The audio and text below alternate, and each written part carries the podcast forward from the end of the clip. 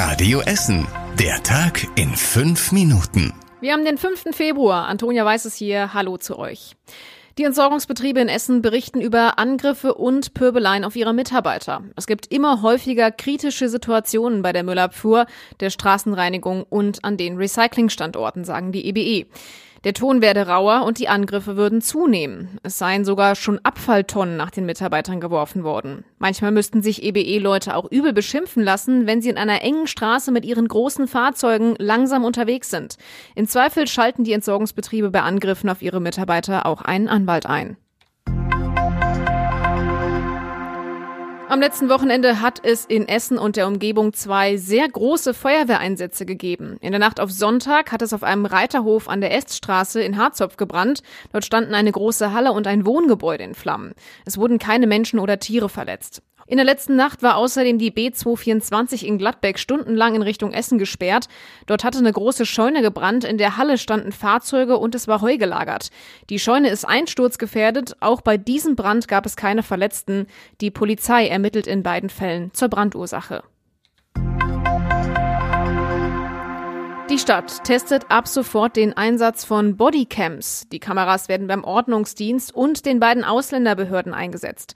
Insgesamt gibt es 18 solcher Kameras. Die Stadt will so ihre Mitarbeitenden im Außendienst schützen. Wichtig ist dabei, dass die Bodycams keine ganzen Einsätze aufzeichnen, sondern nur einzelne Situationen. Die Aufnahmen werden normalerweise nach zwei Wochen gelöscht. Wenn allerdings eine Straftat aufgezeichnet wird, dann gehen sie an Polizei und Staatsanwaltschaft.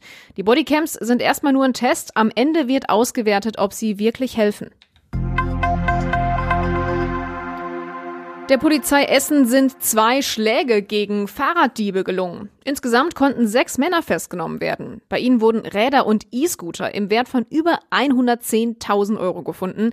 Die Details hat Radio Essen Stadtreporterin Julia Krüsemann. In einem ersten Fall wurden zwei Pedelecs aus einem Schuppen an der Stenzstraße auf der Margaretenhöhe gestohlen. Eins davon hatte aber einen GPS-Tracker. So konnten es die Polizisten orten, als es nach Bayern transportiert wurde. Auf einem Rastplatz haben bayerische Polizisten dann die drei Diebe festgenommen. In einem anderen Fall wurde ein Pedelec von einem Hinterhof am Moltkeplatz im Südostviertel gestohlen. Auch das hatte einen GPS-Tracker. Die Beamten konnten es in Altenessen orten. Dort fanden sie dann noch mehr gestohlene Fahrräder, E-Scooter und drei Diebe. Ob beide Fälle im Zusammenhang stehen, wird noch ermittelt. Wie zufrieden seid ihr mit eurer Wohnsituation in Essen? Das will die Stadt Essen jetzt von einigen von euch wissen. Ab heute bekommen 25.000 Essenerinnen und Essener deshalb Post von der Stadtverwaltung. Die Haushalte werden per Zufallsstichprobe ausgewählt. Bei der Befragung geht es um eure aktuelle Wohnsituation und Umzugs- und Wohnwünsche. Die Teilnahme, die ist freiwillig und findet online statt. Mithilfe der Befragung will die Stadt Essen unter anderem herausfinden, wie sich der Wohnungsmarkt in unserer Stadt so entwickelt. Das Netzwerk Holsterhausen setzt ein Zeichen gegen Rassismus. Das Motto der internationalen Wochen gegen Rassismus dieses Jahr lautet Menschenrechte für alle.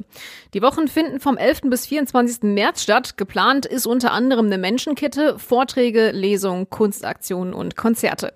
Und es wird auch wieder die Mitmachaktion Rassismus geht uns auf den Keks geben.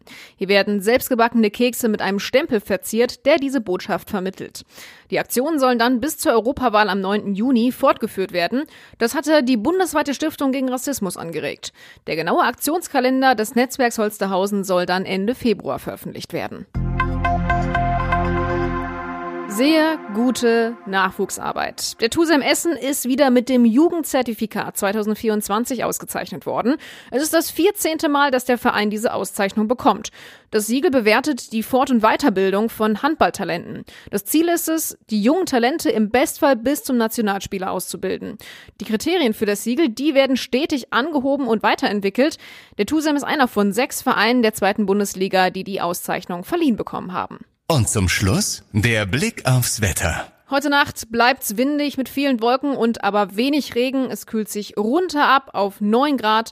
Morgen ist es teilweise stürmisch, meist mit Wolken.